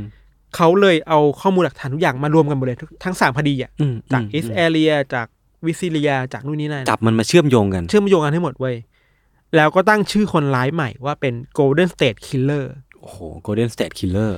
Golden State มันเป็นชื่อที่เรียกแคลิฟอร์เนีย ครับ คือเมื่อก่อนแคลิฟอร์เนียมันเป็นรัฐที่มีการขุดเหมืองเยอะ อืม แล้วเจอเหมืองเยอะ ขุดแล้วเจอทองเยอะอะครับ ก็เรียกว่าเป็น Golden State แทนเนี่ยนะ อืมอืมอืม เป็นที่รู้กันว่าเรียกว่า Golden State เนอะไอแนวทางที่คุณโฮมส์กับทีมงานใช้ในการสืบสวนเนี่ยคือว่า เขารู้มาตลอดเว้ยเขารู้จุดบอดที่เราคุยตลอดว่าไอคดีเนี่ยข้อมูลมันคือจุดบอดมาก เออ ไม่รู้อะไรเลย รู้แค่เรื่องอสุจิกับดีเนเดท่านั้นเอง อืมอืม เพราะฉะนั้นน่ะต้องต้องเอาเบนฟิตจากดีเนเดเนี่ย ให้ได้มากที่สุดอ่ะ คือในเมื่อมันไม่มีหนทางอื่นแล้วอ่ะ เออ ก็ต้องใช้สิ่งที่มีอ่ะ เออ มาใช้มาเพิ่มอัตประโยชน์ให้มากที่ เอ สุด อ อะ แล้วช่วงเวลานั้นเองครับ มันเข้าใจว่าช่วงประมาณปี2000 2001อ่ะ ครับ มันเริ่มมีเว็บไซต์แบบหนึ่งที่มันเริ่มป๊อปปูล่าเว้ย อืม มันคือเว็บไซต์ที่รวบรวมเอาฐาน DNA ของผู้คนเข้ามาไว้ด้วยกันอ่ะ อืม เป็นดัตต้าเบส DNA อ่ะ อ่าฮะ แล้วคนน่ะชอบเอาข้อมูลตัวเองอ่ะไปใส่ในเว็บนั้น เออ เพื่อตามหาว่าวงสาคานาญาติตัวเองอ่ะ อ่า คือใครบ้างอะ family เพื่อตามหา Family Tree เอ อ่ะ อเดี๋ยวนี้มันก็มีมีเทรนด์เทียนมีหรือว่าอะไรสักอย่าง ancestry.com หรืออะไร อ่า ไม่อยู่ อ่าอ่า ประมาณประมาณนี้ที่มันดังมากคือแบบ เออเราก็อยากรู้นะว่าไอ้ยบรรพบุรุษของเราอ่ะ เออ คือใครบ้าง ผลที่ได้มาก็จะเป็นหนึ่งเปอร์เซ็นแอฟริกา เอออะไร ก็ตามเนี่ย ออตำรวจเลยใช้ช่องทางนี้แหละ สืบสวนเว้ย อืม เอาดีเนจากอสุจิอ่ะมาใส่อัปโหลดในเว็บไซต์นี้ ครับ แล้วก็วิเคราะห์ไปเรื่อยๆๆๆครับ แล้วเขาไปเจอว่า ถึงแม้ว่าเขาจะไม่รู้นะว่าเจ้าของดีเนคือใครอ่ะ อืม แต่ไปเจอที่เรียกว่าเป็นเดอะเกรดเกรดเกรดแกรนฟาเธอร์อ่ะ อ่า คือปู่ของปู่ของปู่ปะนะ อืมอืม คือสามสามรุ่นน่ะ อืม ขึ้นไปอ่ะ คือคนคนนี้เว้ย เออ แล้วตำรวจก็ค่อยๆ ตีกรอบวงมาเรื่อยๆอ่ะ เออ เช่นต้องการคนที่อยู่ในแคลิฟอร์เนีย คนที่อายุประมาณนี้ คนที่เป็นผู้ชาย อืม จากทั้งหมดที่เจอคือสามหมื่นคนอ่ะ โอ้โห เหลือพันคนเหลือร้อยคน อืมอืม เขาใช้ช่วงเวลาเนี้ยสี่ปีอ่ะ อืม ในการเขาไปเขาไปตามหาตามหลุมศพด้วยซ้ำอ่ะ ก็ค่อยไล่เช็ค เออ ตัด ว่า ช้อยส์ไปทีละคน เฮ้ยหลุมศพตระกูลนี้มี ทีะ คนชื่อนี้หรือเปล่า แล้วก็ไล่ลงมาเรื่อยๆตัดช้อยไปเรื่อยๆครับ โอ้โหยาก คุยกับ เห พ มือนกันนะ ยานนู่นนี่นั่น พยานบางคนบอกเอ้ยคนนี้เคยพูดถึงชื่อผู้หญิงคนหนึ่งตอน อืม ที่ข่มขืนเธอ อืม นึกว่า อืม ตำรวจก็เอาชื่อผู้หญิงคนนั้นมาเสิร์ชต่ออ อืม เพื่อเพื่อมาตัดช้อยว่าไอ้ไอ้ไอ้คนคนเนี้ยมันเคยมีญาติชื่อนี้หรือเปล่าอ่ะ อ๋อ คือมันต้องระดับนี้มันยากมาก เอ ครับ อ พอไล่ลงมาเรื่อยๆอ่ะ สุดท้ายแล้วใช้เวลาสี่ปีอ่ะก็เหลือ ผู้ต้องสงสัยเหลือแค่คนเดียวเว้ย เออ คนเนี้ยชื่อว่าโจเซฟเจมส์ดีแองเจโล ครับ เป็นชายวัยเจ็ดสิบเอ็ดปี อืม เคยเป็นตำรวจ อืม อาศัยอยู่ในแคลิฟอร์เนีย แล้วก็ย้ายบ้านบ่อยครั้งมาก อืม ที่เขาคิดว่าน่าจะเป็นดีแองเจโลเพราะว่า เออ มันมีคดีอย่างที่เราบอกว่า คนร้ายอ่ะเคยพูดถึงชื่อผู้หญิงคนหนึ่งในเรื่องข่มขืนเว้ย อืม ตำรวจก็เลยเอาชื่อเนี่ยไปเซิร์ชหากับดีแองเจโลว่า อืม อ๋อ ผู้หญิงคนเนี่ยเคยเป็นอดีตผู้ม่านของดีแองเจโล โอ้ก็คือมีจุดเชื่อมโยงกัน แล้วมันมีหนังสือพิมพ์ฉบับหนึ่งอะไปไปตีข่าวว่าเดียงเจโร่มั่นกับผู้หญิงคนนี้นะ อ่า นึกว่า อ่า ตำรวจคิดว่าเอ้ย ชัวร์ว่ะ ใช่ เออเออเออ หลังจากนั้นนะครับเขาก็เลยไปตามตามติดชีวิตเดียงเจโร่อะ อืม สองวีคอะ โอ้โห ที่ต้องไปตามเพราะว่าไปตามว่าเดียงเจโร่จะทิ้งดีเนเอเอาไว้เมื่อไหร่อะ อ่า จะได้เอามาให้มันเมคชัวร์มาก ว่า ที่สุ มั ด นแมทช์กันหรือเปล่าอะ ครับ อตำรวจตัวเนี้ยสามารถขอหมายค้นได้นะ อืม คือคุณโฮสเนี่ยรู้ว่าสามารถขอหมายค้นได้นะ แต่ว่ากลัวว่าถ้าขอหมายค้นแล้วใช้เวลาตรวจสอบประมาณนึงอะไอเนี่ยจะหนีไป อืม เพราะฉะนั้นต้องต้องมัดตัวให้ได้แบบหนีไม่หลุดหนี คา หนีไม่ได้แล้ว หนังคา คาหนังคา เขา เขาไปเลยอ่ะตำรวจก็ตามอยู่ประมาณสองวีกอ่ะไปทำงานก็ตามขับรถไปไหนเขาก็ตามเว้ยคือตามติดทุกแง่มุมชีวิตอ่ะ อืม คือโคตรเรียลลิตี้เกมอ่ะ เออ แล้วก็มีเหตุการณ์หนึ่งคือว่า เขาไปเจอว่าเดียงเจโร่อะไม่สบาย อืม เป็นหวัด ระหว่างที่เขาอยู่บนฟุตบาทนะครับเขาทิชชู่ขึ้นมาเช็ดขี้มูกตัวเอง แล้วก็ทิ้งลงไปในถังขยะ แล้วก็ทิ้งถังขยะเว้ย อ่า ตำรวจทำอะไรรู้ป่ะพอไปรีบวิ่งไปคุยกับถังขยะนั้นน่ะ เออ เอากระดาษนั้นออกมาทิชชู่นั้นออกมา โอ้โห บอกนี่ไงนี่คือ กุญแจสำคัญจะไขคดีให้ได้แล้วอะ เออเออเออ แล้วตำรวจก็เอาดีเอ็นเอจากทิชชู่นั้นนะไปแมทชกับข้อมูลที่มีอยู่อะ ในอสุ คือ จิ เออ ตรงเป๊ะ ชัด ชัดเจนมากว่านี่คือ Golden State Killer อะ เออ สุดท้ายแล้วไอ้คดีที่มันฆาตกรรมคนมาเกือบสิบยี่สิบปีอะ อืม ที่มันหนีมาได้มาตลอดอะ ครับ มันมาจนมุมเพราะว่าดีเอ็นเอเพราะว่าอสุจิที่ทิ้งไว้ และ และทิชชู่อะ เออ และน้ำมูกในทิชชู่อะ แล้วมันไฮเทคมากคือมันผ่านเว็บไซต์การตามหาบงสาคนาญาติอะ เออ โห มันน่าตื่นเต้นนะ โหมันหลายอารมณ์มากเลยนะ เออเออเออ ตอนนี้เขาถูกจับแล้ว อืม แล้วก็ตำรวจก็ไปจับเขามาขึ้นศาลนะครับ อืม สภาพตอนนี้ของดีเอนเจโลคือเป็นคนแก่แล้วอะแก่แบบแก่งอมเลยอะ ครับ เราไปดูข่าวมาช่วงล่าสุดคือว่าตอนที่เขาไปขึ้นศาลนะครับ อืม เบลอแล้วอะ เอ้ยเอาอะไรแล้วใช่ไหมคือแบบส คือ มอ แบ ง บ ไม่ไหว สมมติว่า แล้ อ ใช่ ยู่ ไห บนศาลน่ะ แล้ว เออ ศาลคุยกับเขาอ่ะ ครับ เขาตอบแค่ yes no อ่า yes no อ่า แล้วตาลอยมาก เออ ตาไม่มีปฏิสัมพันธ์กับใครเลยอ่ะ อ่าฮะ คือแบบ เราคิดว่า ใกล้ฝั่งแล้วอ่ะ เออเอ นึ อก ว่าคือแบบไม่รับรู้อะไรแล้วคือลอยมากแล้วครับ อย่างที่เราบอกไปว่าคดีนี้มันอุกอาจมากอะ อืม ในวันที่เขาถูกจับอะครับ มันมีการสรุปตัวเลขคดีนี้อะคือว่าทั้งหมดนะเดียงเจโลถ้าเป็นโกลเด้นสเตทคิลเลอร์จริง ๆ นะ อ่าถ้าเป็นมาตั้งแต่ไอ้ บุก แล คน น ด์แซก บ้านอะ เกอร์ เออ เรปปิสเออาร์อะไรเงี้ยพี่ใช่ไหม ถ้าเป็นจริง ๆ นะ อืม เขาเคยบุกปล้นบ้านเกิน 120 ครั้ง โอ้โห ก่อเหตุฆาตกรรมมากกว่า 13 ครั้ง เออ แล้วก็ข่มขืนมากกว่า 50 ครั้งอะ โอ้โห นี่คือสุดยอดฆาตกรในแคลิฟอร์เนีย แล้วมันลอยนวลมากี่ปีก็ไม่รู้อ่ะ ข้อมูลคือเกือบ20 ปีอะ โอ้โหโคตรนาน คือทำแล้วเบรกทำแล้วเบรกอะ ครับ ล่าสุดในชั้นศาลคือว่าตอนเนี้ยกำลังรอว่าจะเบิกตัวขึ้นมาศาลอีกรอบหนึ่ง อืม แล้วมีคนวิเคราะห์ว่าเดียงเจโรอาจจะยอมรับสารภาพ อืม เพื่อที่จะหนีพ้นโทษประหารชีวิต อืม อะไรเงี้ย อืม ก็คดีนี้ก็น่าจะจบ อืม ได้ง่าย อืม ไม่เอ้ยไม่ง่ายก็จริงก็ไม่ง่ายมันยากเหมือนกัน กว่าจะกว่าจะง่าย สิบปี เนี่ย อะแต่ กว่า เนี่ยคื จะ อ กว่า แต่ จะ เรา ผ่านมาง่ายคือ เออ แบบยาวนานมาก เอ มา อก แต่เราคิดว่าไอ้ที่มันพีคมากมันคือการเอา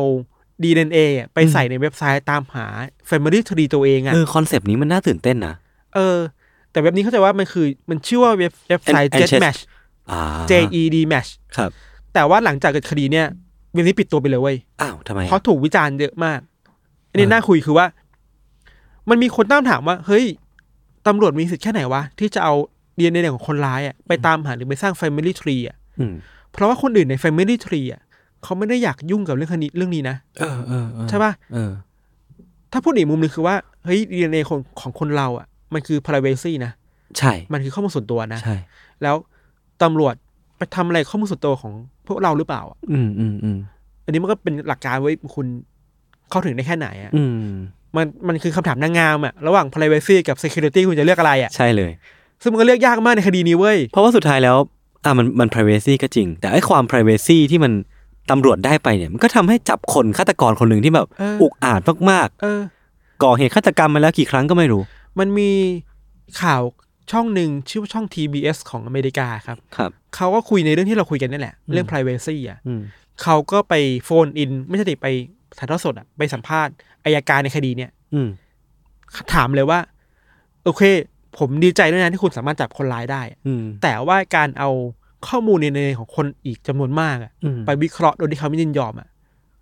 มันโอเคแล้วหรือเปล่า อืมอืม แต่อายการก็พูดแบบค่อนข้างจะอ้อมๆอะว่า อืม เข้าใจแหละมันคือ privacy นะ แต่ว่าแต่คดีเนี่ยมันใหญ่มากเลยนะ อืม มันคือคนที่ข่มขืนคนห้าสิบคนนะ อืม อาจจะพูดอาจจะมีในยว่าอาจจะอาจจะต้องยอมแลกหรือเปล่า มั มัน เป็น risk and take มัน เออ โอเคแล้ว แล้วแหละที่ว่าจะแลกกัน อันนี้คือเป็นสิ่งที่อายการ เออ กำลังจะพูด เอ ใช่ไหม อเออคือเขาไม่พูดตรงๆแต่เราเราเข้าใจได้ว่าเขาพูดในนี้แหละว่า เอ้ยมันมันต้องแลกว่ะ อ่า คดีนี้มันใหญ่ว่ะ เออสุดท้ายไม้บรรทัดของเขาก็คือเขาคิดว่ามันสมเหตุสมผล เออ แต่บางคนก็ไม่รู้เอาอะไรมาวัดกัน เอ กัน อไอคดีเนี้มันเลยเป็นคดีที่เป็นหมุดหมายที่ทำให้คนตั้งคำถามกับเว็บไซต์แบบนี้เยอะมากเลยอะ ครับ ว่าเฮ้ยคุณมีการปกป้องข้อมูลส่วนตัวหรือเปล่า มอืม แล้วไม่มีคนตั้งข้อสงสัยด้วยว่าแล้วตำรวจไปวิเคราะห์ได้ไงวะ ถึงสามารถสกบคนมาได้ถึงแค่สองสามคน นั่นดิ สุท้าย อันเนี้ย จำได้อะ อันเนี้ยเก่งมาก ตำรวจไม่ เลยนะ กล้าบอกเว้ยมีคนวิเคราะห์ถ้าบอกคือจะผิดกฎหมาย อ๋อ เข้าใจป่ะคือมันไป เ ไปแฮกอาจจะมีคนคิดว่าอาจจะไปแฮก privacy คนอื่นหรือเปล่า อาจจะใช้อำนาจหน้าที่ในการกดดันให้ทางเว็บไซต์เนี่ย เออ เผยแพร่ข้อมูลอะไรออกมา ใช่ หรือเปล่า สมมุติเราเปลี่ยนเว็บไซต์เนี่ยไอ้ Jetmatch เนี่ยเป็น เออ Facebook อะ อ่า เป็นทวิตเตอร์เห็นภาพมากขึ้นว่าตำรวจมีสิทธิ์ไหมนะ ที่จะเข้า เอา data ไปขอว่า Data คนเนี้ย ม ขอเบอร์โทรหน่อย ขอที่อยู่หน่อย อืม ขออีเมลหน่อยใช่ปะ อืม มันโอ้เป็นคอนโทรเวอร์เชียลอะ ซึ่งไม่มีสิทธิ์แน่นอนถ้าในแง่ของของสิ่งที่โซเชียลมีเดียเรา เรื่อง ย แบบนี้เรื่องแบบนี้มันก็ถถกเถียงกันมาเกือบสิปีแล้ว เรื่องโซเชียลมีเดียกับความส่วนตัวนะ ครับ แล้วอย่างที่เราเกริ่นมาตอนแรกอะว่า โซเดียคิลเลอร์ ง Zodiac ใช่ไหม Killer อะ ผมรออยู่เนี่ย มันมีคนที่ตามคดีนี้มาเขาบอกว่าโซเดียคิลเลอร์มีนิสัยแบบหนึ่งเว้ย อืม คือโซเดียเป็นคนที่ชอบเขียนจดหมายหาตำรวจอะ อ่าฮะ แล้วทุกครั้งที่เขียนจดหมายรสนิยมของโซเดียกคือว่าชอบเอาน้ำลายตัวเองอะ เป็นตัวจานหน้าซองเนี่ยเหรอ ตัวปิด ตัวปิดอะ เออ เพราะฉะนั้นถ้าตำรวจไปเอาดีเอ็นเอมาจากหน้าซองกระดาษที่ เออ โซเดียกเขียนมา อ่าฮะ และเอาดีเอ็นเอเนี่ยไปใส่ในเว็บไซต์แบบนี้อะ ก็สามารถหาได้ เขาสามารถหาตัวโซเดียกได้นะ เออ มันแปลว่านี่คือการปลดล็อก การตามหาฆาตกรต่อเนื่องทางประเทศเลยนะ นอกจากโซเดียกอ่ะ ขอแค่มี DNA เออ ขอแค่คุณมีวิธีการในการตามหาดาต้าคนเก่งพออะ เออ พูดดีแบบนี้ถ้าคุณมี Data Scientist ที่เก่งพออะ อือฮึ แล้วสามารถวิเคราะห์ Data อืม คนได้ วิเคราะห์ DNA ได้อะ อืม คุณก็อย่าสาวตัวไปเจอฆาตกรต่อเนื่องที่ไม่เคยจับตัวมาได้แบบโซเดียกก็ได้อะ แทบจะทุกคน เพราะเพราะว่ามันสามารถสโคบได้ไง เออ แล้ว DNA มันไม่หลอกใครอ่ะ อืมจริง โอเคแหละ DNA มันมีโอกาสที่จะปนเปื้อนได้บ้าง อ่าฮะ เช่น เก็บมีดจากคดีนี้ผ่านคนอื่นมาหลาย ๆ ทอด อืม อะไรเงี้ยใช่ปะมันก็ปนเปื้อนได้ง่ายแต่ว่าสุดท้ายแล้วอะถ้ามันสะกบจริงทั้งสมมติฐานทั้งแรงจูงใจทั้งที่อยู่พยานหลักฐานอะ อืมอืม มันก็มัดตัวได้เหมือนดีเอ็นเจโรนะ อืมอืมอืม ดีไม่ดีอีกไม่นานเราจะเจอก็ได้นะว่าใครเป็นโซเด็กคิลเลอร์อะ หรือแม้กระทั่งแจ็คเดอะริปเปอร์ เออ อะไรก็ตามที่เป็นโคเคสเราอาจจะโซฟได้หมด พูดให้ชัดเจนขึ้นว่าโคเคสมันอาจจะถูกขายได้ ด้วยวิธีการใหม่ ๆ ที่ในยุคนั้นมันไม่มี อ่าใช่ใช่ใช่ มันเคยมีคดีหนึ่งเมื่อไม่นานมานี้ปีที่แล้วหรือต้นปีนี่แหละ มันมีตำรวจที่ไปเจอคดีเข้าใจว่าคดีคนหายอะ อืมฮึ รถหายไปอะ อืม ตำรวจไปเจอผ่านภาพถ่ายผ่านดาวเทียมอะ อืม คือเป็น Google Earth อะ กูอ๋อ แล้วไปเจอว่า ออ รถคันเนี้ยมันมันอยู่ในหนองหนองน้ำเนี่ย ข่าวนี้ดังเหมือนกันนะ เออแล้วเฮียเออ เทค ว่ะ โนโลยีเนาะ เทคโนโลยีมันช่วยนะ เออ แต่สุดท้ายแล้วก็ต้องถามคำใหญ่แหละว่า แล้วเราพร้อมไหมนะ ที่จะยอมแลก privacy เพื่อ อ่า จับฆาตกร ครับ ต่อเนื่องคนหนึ่ง อืม แล้วถ้าจะแลกจริงมันมีขอบเขตแค่ไหนที่ อืมอืม รัฐต้องปกป้องเราด้วยอะ ก็จริงก็จริง ครับ เคียคือเรื่องเรื่องของ DNA อ่ะพี่เดี๋ยวเนี้ย มันจะแก้ปัญหาเรื่องของคอนเซนต์ด้วยด้วยการที่เหมือน มันจะมีเว็บไซต์เว็บไซต์หนึ่งละกัน ที่ว่าให้คนอ่ะบ้วนน้ำลายตัวเองเข้าไปในหลอดทดลอง แล้วก็ส่งกลับไปที่แลบของเขาเนี่ย เพื่อเก็บดัต a b เบสแล้วก็สิ่งที่ได้กลับมาคือเอาเอาน้ำลายหรือว่า DNA ของเขาเองเนี่ยของผู้ที่ส่งไปเนี่ย ในการเอาไปตรวจสอบว่าจริงๆแล้วเขามีรากฐานหรือว่ามีเชื้อสายมาจากไหนบ้าง ซึ่งทีเนี้ยมันมันมันแก้ปัญหาเรื่องคอนเซนต์ไว้พี่ เพราะว่าคนเหล่าเนี้ยเขายินยอมที่จะให้บริษัทเนี้ยบันทึก DNA ของเขาลงไปในในดัตเตอร์เบสของตนเนี่ย อืมอืมอืมเราคิดว่าไอเนี้ยใช่ อืม คือบริษัทหรือตัวเรายินยอมที่จะให้บริษัทเข้าถึงอะ ใช่ แต่เราไม่ได้มีคอนเซนต์ให้กับตำรวจไง เออเออเออเออ ใช่ว่าคือเราไม่ได้มีคอนเซนต์ให้ตำรวจมาเอาข้อมูลเราอะ อืมอืม ไปทำอะไรไม่รู้ที่เราที่เราไม่รู้ตัวอะ ก็จริง คือคือคำว่าข้อมูลส่วนตัวมันไม่ได้มีแค่ ชื่อหน้าตาเบนโทรศัพท์ แต่นี่คือ DNA อ่ะ เออ อันนี้คือโอ้โหรากเหง้าของข้อมูลส่วนตัวเลยนะเว้ย คือมันก็มีบางคนที่บอกว่าเราเป็นแค่พาหนะของ DNA เพราะฉะนั้นถ้าสมมติว่า อ่า เรารู้ว่า DNA ของเรามันสามารถแตกย่อยเป็นอะไรก็คือ เออ เรียกได้ว่ารู้จักตัวเอง รู้จักตัวเราเนี่ยมากกว่าตัวเราเองซะอีกอะ เออ ถ้า เออ ตำรวจมีข้อมูลนั้นอยู่ในมืออะ เออ คือรู้ทุกอย่างได้กับตัวเราถ้ามี DNA อะ ใช่ พูดอย่างนั้นได้ ใช่ แต่ว่าก็ต้องถามแหละว่า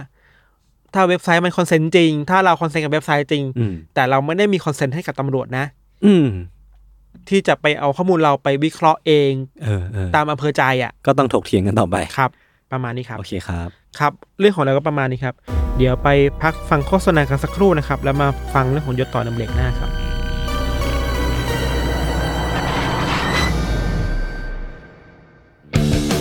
สวัสดีครับ ผม ทอมจากกรีฑยมพยอม โฮสต์รายการ Survival Trip เที่ยวนี้มีเรื่องในเครือ s t a l m o n Podcast ครับแหมคุณผู้ฟังครับ นี่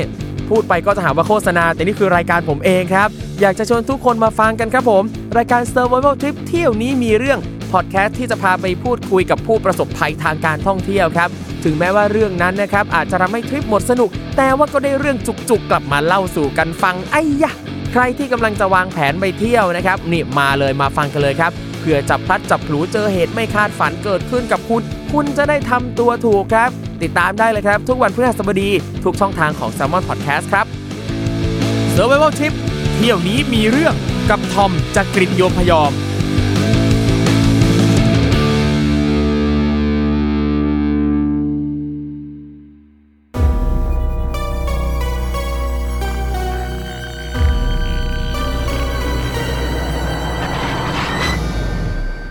โอเคครับ ก็กลับมาอยู่ใน u n t e r Case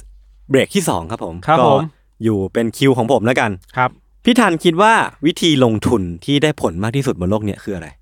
ฝากเงินเหรอ เฮ้ยบ้า ฝากเงินมันจะไปคุ้มอะไร ไม่ พี่ ลงทุนในแง่ไหนอ่ะ อ่ะลงทุนแบบว่ามีเงินอยู่ก้อนหนึ่งอ่ะพี่จะทำยังไงให้มันดับเบิลมันหรือว่ามัน เล่นหุ้น มั เล่นหุ้น เล่นหุ้นใช่ไหม อ่า แล้วมีวิธีอื่นไหมพอนึกออกไหม เอาเก็บซ่อนไว้ใต้ดินด้วย แล้วมันจะเพิ่มยังไงวะ ก็รอวันนี้เงินเฟ้อเอามาใช้ อ๋อเรียกได้ว่าวางแผนระยะยาว แผนนี้ขนาดบอร์เรนบัฟเฟตยังนึกไม่ออกเลยพี่ เออผมเฉลยแล้วกัน วิธีนั้นคือการพนันไว้ยพี่ทัน มันจะคุ้มเหรอ คือการพนันเนี่ย พี่ลองนึกภาพนะ พี่มีเงินอยู่สองพันพี่เอาเป็นเงินไปลง มันสามารถเพิ่มเป็นสี่พันห้าพันหกพันหรือแม้กระทั่งเป็นแสนเป็นล้าน ได้ในเวลาที่รวดเร็วที่สุดนะเว้ยพี่ อ่า แต่มันก็มีข้อเสียนะ อ่ะคือคือเรารู้กันอยู่แล้วเรามันมีข้อเสีย เรียกได้ว่ามีเสียเยอะกว่าได้ด้วยซ้ำ แล้ว อะ เราก็ไม่ได้สนับสนุน เออเออ ไม่ได้สนับสนุน ใช่เราไม่ ด้วย สนับสนุน แต่ว่าในแง่ของความเป็นจริงแล้วอะมันก็มีคนที่คิดคิดเรื่องนี้อยู่อะว่า เออมันมีวิธีเพิ่มเงินที่มันรวดเร็วที่สุดในโลกมันคือการพนันนั่นแหละ อืม ซึ่งบางทีเขาก็จะมองข้ามข้อเสียกันไป อืม อย่างเช่น ในปี 2003เนี่ยครับ มันมีผู้ชายอยู่คนหนึ่งชื่อว่าแอชลีย์รีเวลคือเขาเนี่ยเป็นชายชาวอังกฤษที่กำลังนั่งสังสรรค์กับเพื่อนอยู่อะคือนั่งกินเหล้านั่งกินเบียร์กันปาร์ตี้แฮงเอาท์กันนะครับ อืม อยู่ที่บาร์แห่งหนึ่ง คือบทสนทนามันก็ดำเนินไปนะพี่ มันก็เหมือนเป็นเราก็ไปนั่งคุยกับเพื่อนอ่ะ กินเหล้าไปด้วยคุยกันไปด้วย ก็อาจจะพูดคุยกันเรื่องบอล พูดคุยกันเรื่องชีวิตการทำงาน หรือว่าพูดคุยกันเรื่องที่ผ่านมา ครับ จู่ๆนะครับเพื่อนคนหนึ่งของคุณแอชลีย์เนี่ยก็พูดขึ้นมาว่า จะเป็นยังไงวะ ถ้าเราทุ่มเททุกอย่างลงไปในการเล่นวงล้อรูเล็ตดูอะ ลัสเซ่รูเล็ตเหรอ มันคือรูเล็ตวิวอ่ะพี่รัสเชียนรูเล็ตมันคือหนึ่งในแคตตากรีของรูเล็ตวิว รูเล็ตบิลคือ ที่มีแท่านตรงกลางแล้วก็ปล่อ ใช่ ยลูกกลมหมุนหมุนหมุน เห็นไหม อ่านึกออกแล้ว เออเออเออคือมันจะเป็นวงล้ออ่ะ อ่า แล้วก็มีแท่นตรงกลางเนาะ ซึ่งมันก็จะหมุนหมุนหมุนไป มันวิธีการเล่นคือโยนลูกบอลลงไป อืม แล้วก็หมุนหมุนหมุนหมุนหมุนหมุนลูกบอลไปลงตรงไหน ก็เหมือนเราก็ต้องเดาไว้ก่อนอ่ะ เลขไหน แทงไว้ก่อนว่าเลขไหนสีไหนหรือว่าลงที่ช่องไหน อ่า ซึ่งถ้าเราแทงถูกเราก็จะได้ตังค์กลับไป ซึ่งวิธีเล่นนะครับ อธิบายวงล้อรูเล็ตก่อนแล้วกันเนาะ คือของอเมริกันรูเล็ตเนี่ยมันจะมี 38 ช่อง ของฝรั่งเศสกับอังกฤษเนี่ยมี 37 ช่อง คือแต่ละช่องของของไอ้รูเล็ตเนี่ยครับมันจะมีตัวเลขกำกับไว้ ครับ ซึ่งเราสามารถลงเงินเพื่อทายได้หลากหลายรูปแบบ คือถ้าสมมุติว่าเราทายตัวเลขให้ตรงเนี่ย เราจะได้เงินกลับมาเยอะที่สุดคืออัตราส่วน1ต่อ า 35 คือถ้าเราลงไป 1 บาท เราจะได้กลับมา 35 บาท อ่า ถ้าเราลงไป 1 ล้าน เราได้กลับมา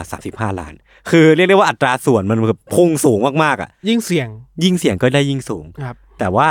ถ้าเราค่อยๆ แทงลงมาให้มันง่ายขึ้นอ่ะ มันก็จะมีวิธีการแทงอย่างเช่นว่า แทงเลขระหว่างไหม อย่างเช่นว่า อ่า เราแทงมันมี 17 กับ 35 เราแทงระหว่างนั้น ถ้าเราถูกเราก็ได้เงินไป ซึ่งมันก็เงินที่ได้มันก็จะลดลดลงมา ซึ่งง่ายที่สุดอ่ะพี่ มันคือแทงสีให้ถูก อัตราส่วนหนึ่งต่อหนึ่ง เพราะว่าอะไรอ่ะ เพราะสีมันเยอะเหรอ สีมันมันมีแค่สองสีเองพี่ มันมีแค่ อ๋อโอเค ดำกับแดง คือถ้าสมมุติว่าเราทายดำไป แล้วมันถูกเราก็ได้ดับเบิลมา ลงไปสามพัน ห้าสิบห้าสิบ ใช่ อ่า ลงไปสามพันเราอาจจะได้กลับมาเป็นหกพันก็ได้อันนี้คือเป็นวิธีการเพิ่มเงินที่มันรวดเร็วที่สุดแล้วล่ะ เออ คือกลุ่มเพื่อนของคุณแอชลีย์เนี่ยก็พูดคุยกันอย่างติดขำๆอ่ะ คิดว่าเออเนี่ยแม่งกูอยากลองดูว่ะ กูอยากเป็นคนที่แบบเอาเงินทุกอย่างที่ในชีวิตเนี่ยไปลองทุ่มดูสักครั้งหนึ่งอ่ะ แล้วก็ถ้าถูกขึ้นมาเนี่ยคือแบบโอ้โห จากเงินที่มีสองสาล้านอ่ะ เออ แม่งพุ่งไปสี่ห้าล้านแล้วก็แบบใช้ชีวิตได้อย่างสบายๆเลยอะ เออ เออเออคือ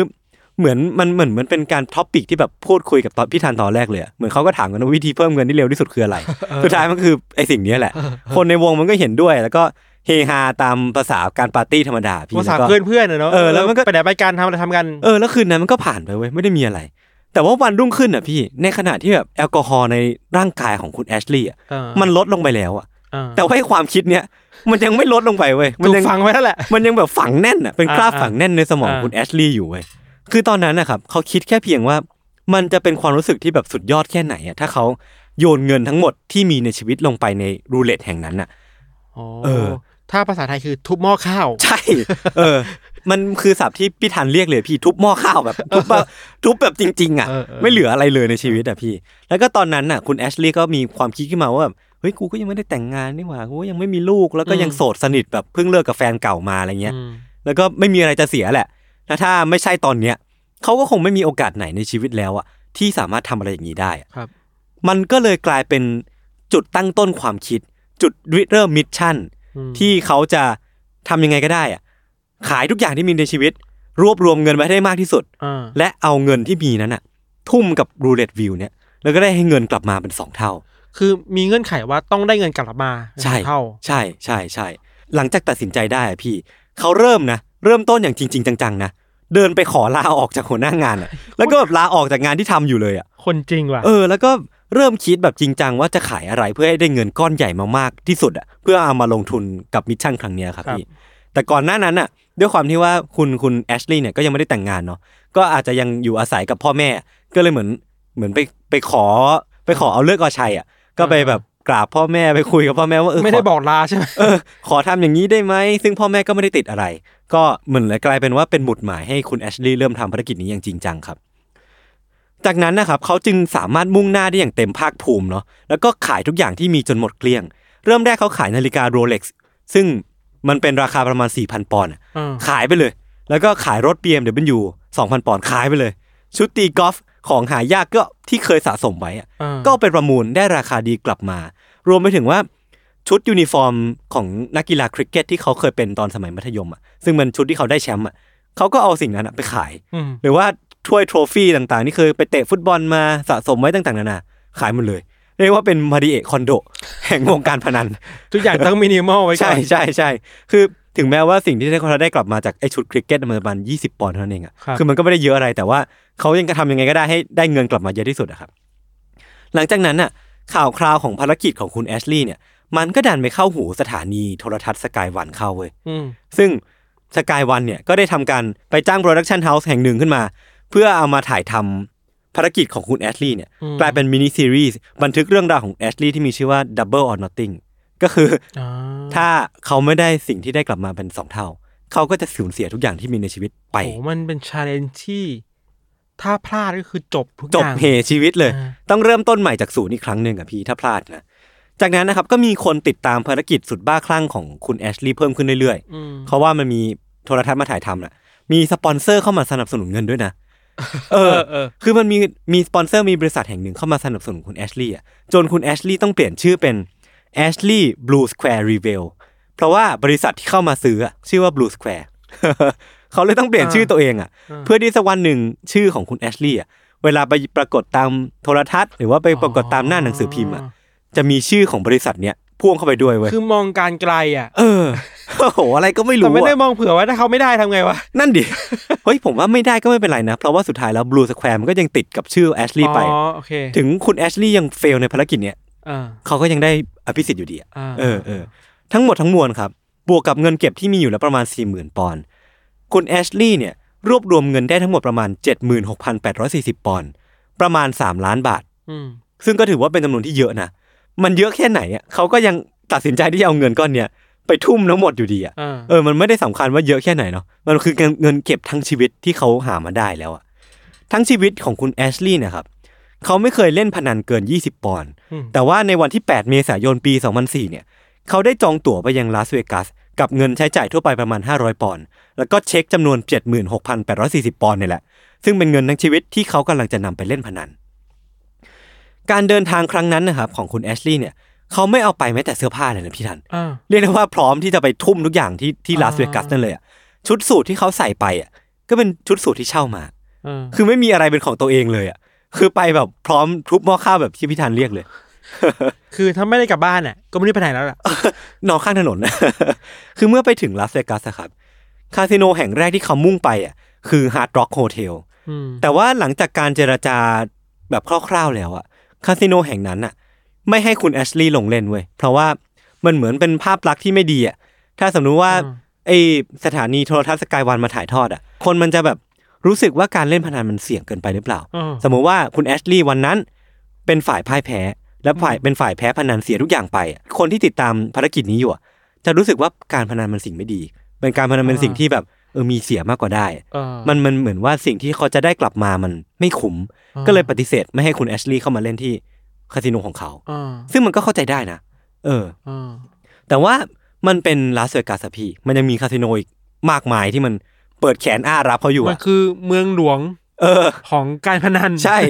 คือต่อมาคุณแอชลีย์ก็คือไม่ได้กังวลอะไรมากอะก็เออยังไงกูก็มีที่เล่นอยู่แล้วอะ ครับ เขาก็มุ่งหน้าไปที่พลาซ่าโฮเทลแอนด์คาสิโนซึ่งอนุญาตให้เขาเล่นได้ เพราะว่าเห็นว่าคุณแอชลีย์เนี่ยมีสื่อติดตามแบบด้วยเยอะ แล้วก็น่าจะเป็นผลดีกับคาสิโนมากกว่าผลเสีย ครับ แต่อย่างไรก็ตามครับ เจ้าของคาสิโนอะก็ออกมาแนะนำกับคุณแอชลีย์เป็นการส่วนตัวว่า เอ้ย ผมไม่ได้เห็นด้วยกับสิ่งที่คุณกำลังจะทำเลยนะ อ่า คือมันไม่มีใครเคยทำมาก่อนอะแล้วก็ถ้าคุณแอชลีย์ตัดสินใจทำอย่างเงี้ย มัน ไม่ใช่สิ่งดีกับอนาคตของเขาอย่างแน่นอนอะ อ่า ซึ่งอันนี้ก็เป็นสิ่งที่ผมเตือนกับทุกคนที่ฟังอยู่ตอนนี้ด้วยนะ เออ ว่าไม่แนะนำให้ทำสิ่งที่คุณแอชลีย์กำลังจะทำ มันมีผลเสียเยอะมากแหละ ใช่ใช่ใช่ใช่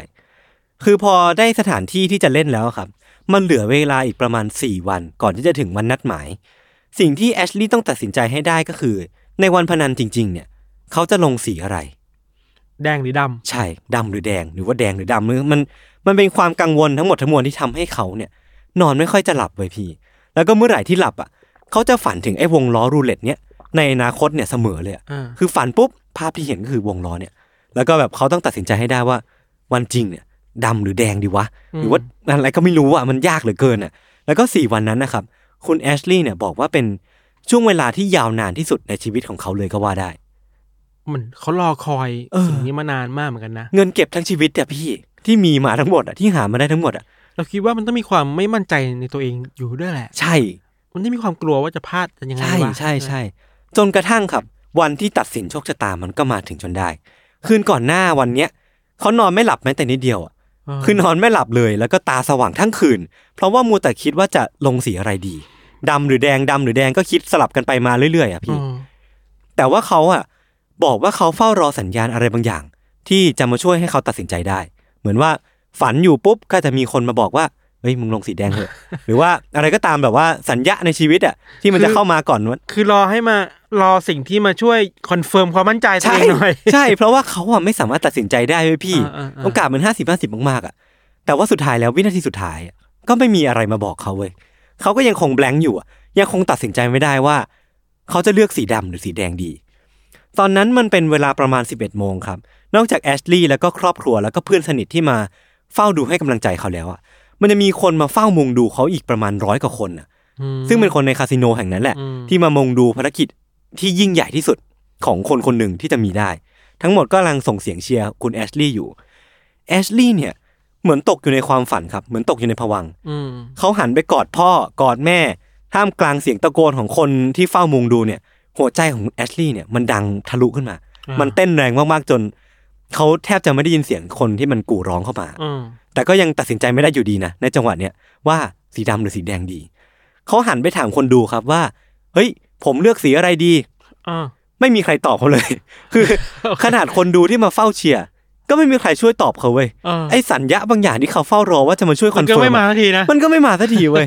เขาจึงตัดสินใจเลื่อนชิปทั้งหมดไปยังสีแรกที่เขามองเห็นบนรูเล็ตแห่งนั้น เออ ซึ่งนั่นมันก็คือสีแดง คือไทยแดง ใช่ เขาตัดสินใจเลื่อนชิปทั้งหมด 76,480 ปอนด์ อ่า สามล้านกว่าบาท ไปยังสีแดง และนั่นคือการลงทุน ครั้งแรกและอาจจะเป็นครั้งสุดท้ายในชีวิตเขาเลยก็ได้ เออ เดิมพันด้วยสิ่งนี้นะ ใช่ จากนั้นครับทุกอย่างอ่ะ มันเหมือนกลายเป็นภาพสโลโมชันอ่ะพี่จากปากคำของคุณแอชลีย์เองเลยเนาะ ภาพมันช้าลงเรื่อยๆ เสียงกระโกนกู่ร้องมันก็แบบเริ่มช้าลง เหมือนหนังอ่ะ เออ แล้ววินาทีที่แบบไอ้ลูกที่เขาใช้แทงในรูเล็ตเนี่ย เออ มันก็หมุนลงไปหมุนหมุนหมุนหมุนหมุน เราว่าในภาพในหัวเขาคงแบบช้ามากอ่ะ เออ มันหมุนช้ามากๆ ช้ามากๆ เมื่อไหร่มันจะหยุดสักทีวะ เออเออเออ คือมันก็หมุนไปเรื่อย จนภาพที่เขาเห็นน่ะ มันเหลือแค่วงล้อกับลูกบอลน่ะที่มันหมุนวนรอบเนี่ย มันก็วนไปเรื่อยๆ วนไปเรื่อยๆ จนมันเข้าสล็อตของมัน ซึ่งวงล้อเนี่ย มันก็ยังไม่หยุดนิ่งเนาะ คือมันเหมือนว่าไอ้ลูกเนี่ยมันลงล็อกแล้วแหละ อืม แต่วงล้อมันยังคงหมุนอยู่ ทำให้คุณแอชลีย์เนี่ยยังไม่สามารถโฟกัสได้ว่าไอ้ลูกบอลเนี่ยมันลงล็อกที่สีอะไรกันแน่ อ่า พอมันช้าลงจนมันหยุดนิ่งเนี่ย คุณแอชลีย์เนี่ยก็สามารถสังเกตเห็นได้ว่า ลูกบอลเนี่ยมันลงไปในช่องหมายเลขเจ็ด ซึ่งเป็นสี ซึ่งเป็นสีแดง อ่า ซึ่งเป็นสีที่ตรงกับที่คุณแอชลีย์วางไว้ อ่า 76,480ปอนด์ที่เขาวางไว้อะมันสำลิดผลไม่มีทัน แบบกูรอดตายแล้วเว้ย เออเขาแทงถูกเว้ย จากนั้นก๊อกแห่งอารมณ์ที่มันเคยถูกปิดไว้ช่วงขณะที่มันไอ้วงล้อนี่มันหมุนหมุนหมุนอยู่อะ า มันเหมือนทะลายไหลทะลักออกมา เออ แล้วก็อารมณ์มันก็แบบไหลพุ่งพล่านในคาสิโนแห่งนั้นมากๆเลยอะพี่ เสียงเฮมันก็ดังลั่นเกิดขึ้นในคาสิโนแห่งนั้น แล้วก็ทุกคนเนี่ยก็มาห้อมล้อมคุณแอชลีย์เพื่อฉลองความสำเร็จ อืม ด้วยกัน คือมันเป็นโมเมนต์ที่เราไม่สามารถจินตนาการได้เลยอะว่าก่อนหน้าเนี้ยเราเป็นคนที่ทุ่มทุกอย่างที่มีในชีวิตไปอะ อืม แล้วทุกวันเนี้ยเราได้สิ่งนั้นกลับมาคืนเป็นสองเท่าอะ เอ เอ อ อมันเป็นโมเมนต์ที่แบบยูนิคมากๆเหมือนกันนะ แล้วมันเอาอนาคตตัวเองไปเสี่ยงด้วยไง เอออนาคตแบบทั้งชีวิตอ่ะ เออ วันนั้นนะครับคุณแอชลีย์ได้เงินกลับมาทั้งหมด 1 5 3 6 8 0 ปอนด์หรือประมาณ 2 0 0 0 0 0 กว่าปอนด์ในปัจจุบัน ซึ่งหน้าที่เป็นเงินไทยแล้วอะประมาณ 8 ล้านกว่าบาท ก็เยอะนะ โอ้โห เยอะนะ แปดล้านกว่าบาทนี่คือตั้งต้นได้เลยอะตั้งตัวได้เลยอ่ะพี่ ครับ ในวันนั้นนะครับ คุณแอชลี่อ่ะประพฤติตัวไม่เหมือนนักพนันคนอื่นเนาะเขาอ่ะหยุดไปเพียงแค่นั้นอ่ะ ไม่เอาเงินที่ได้อ่ะไปลงต่อเว้ย มันจะต่างจากคนอื่นที่แบบ ใช่ พอได้ปุ๊บ เอ้ยหยุดไม่ได้ว่ะต้องเอา นั่น เรื่อยๆได้เพิ่ นั่ ม น อีก แปลว่า ได้เพิ่มอีก คุณแอชลี่อ่ะเขาตั้งเป้าเขามีมิชชั่นที่แบบชัดเจนมากๆว่า เออ เขาจะหยุดแค่นี้ เออ เขาได้เสร็จปุ๊บเขาจบเลย แล้วก็ไม่พนันอีกเลย แล้วก็เอาหอบเงินนั่นนะครับ กลับไปใช้ที่อังกฤษที่ซึ่งเขาได้ลงทุนสร้างบริษัทโป๊กเกอร์ออนไลน์เป็นของตัวเอง แล้วก็ใช้บริษัทนั้นนะหากินเรื่อยมา เขาใช้เงินส่วนหนึ่งครับไปกับทริปปั่นจักรยานทั่วยุโรป ที่ซึ่งทริปแห่งนั้นอ่ะเขาได้ไปพบรักกับสาวแห่งหนึ่งที่ฮอลแลนด์ ซึ่งเขาอ่ะพาสาวคนนั้นอ่ะกลับมาอยู่กินด้วยที่อังกฤษแล้วก็แต่งงานด้วย อ่า ซึ่งทั้งคู่ก็มีลูกด้วยกันและกัน แล้วก็กลายเป็นครอบครัวที่อบอุ่น เรียกได้ว่านอกจากเงินที่ได้กลับมาสองเท่าอะเขายังได้ครอบครัวที่อบอุ่นกลับมาอีกด้วยอะ อ่า เป็นการลงทุนที่ได้กลับมามากกว่าที่เสียไป เออ เออ แต่ก็ไม่แนะนำ นะ ไม่แนะนำอย่างยิ่งว่าใครก็ตามที่ฟังเรื่องนี้อยู่ ห้ามทำสิ่งนี้เด็ดขาด มันมีความมันมีความลูกบ้าประมาณนึงอ่ะ เออ แต่อย่างที่เราบอกอ่ะมันมันอยู่บนความเสี่ยงแหละ ใช่ใช่ใช่เรียกได้ว่าโอกาส 50 50 ก็จริงอะแต่ว่า 50 ถ้าคุณเป็นคนเสีย คุณเสียทั้งชีวิตเลยนะ ถ้าไม่เหลืออะไรเลยนะ เออไม่เหลืออะไรเลยแหละ อืม แล้วมันน้อยคนมากที่จะห้ามใจได้เหมือนคนเนี้ยที่แบบ ใช่ ถ้าได้แล้วจะไม่ได้ต่ออะ ใช่ใช่ใช่ใช่คือหลังจากนั้นนะครับคุณแอชลีย์เนี่ยก็ออกมายอมรับว่าสิ่งที่เขาทำลงไปเนี่ยมันบ้ามาก เออ ๆ แล้วก็มานั่งคิดแบบพินิจพิเคราะห์อีกครั้งหนึ่งอะว่าตอนเนี้ยเขาจะกลับไปทำมันไหมอะ เออ เขาก็ได้คำตอบมันมาอย่างง่ายดายว่าเออกูไม่ทำไปกูไม่กลับไปทำแน่นอนอะ วันนั้นเขามีโอกาสชนะเพียง 47%เท่านั้นเองอะพี่ เพราะว่ารัชเชนรูเลตของของอเมริกันเนี่ย อ่า มันมี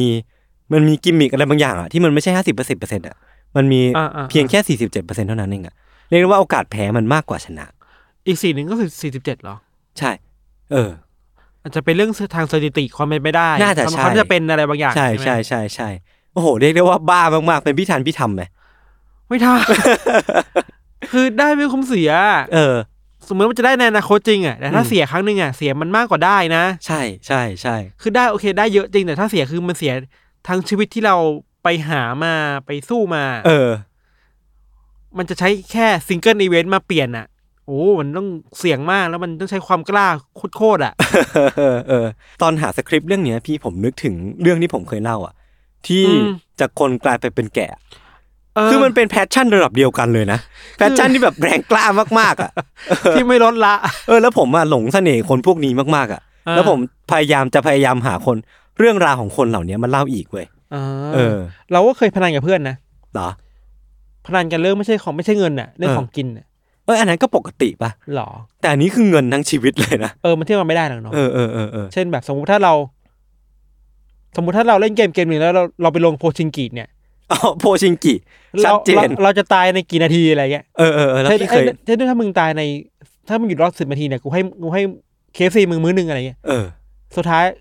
สิบวิตายแล้ว โพชิงกิเนี่ยเป็นเมืองที่เดือดมากๆนะพี่ พี่ไม่น่าเอาตัวเองไปเปรียบเทียบอะไรกับ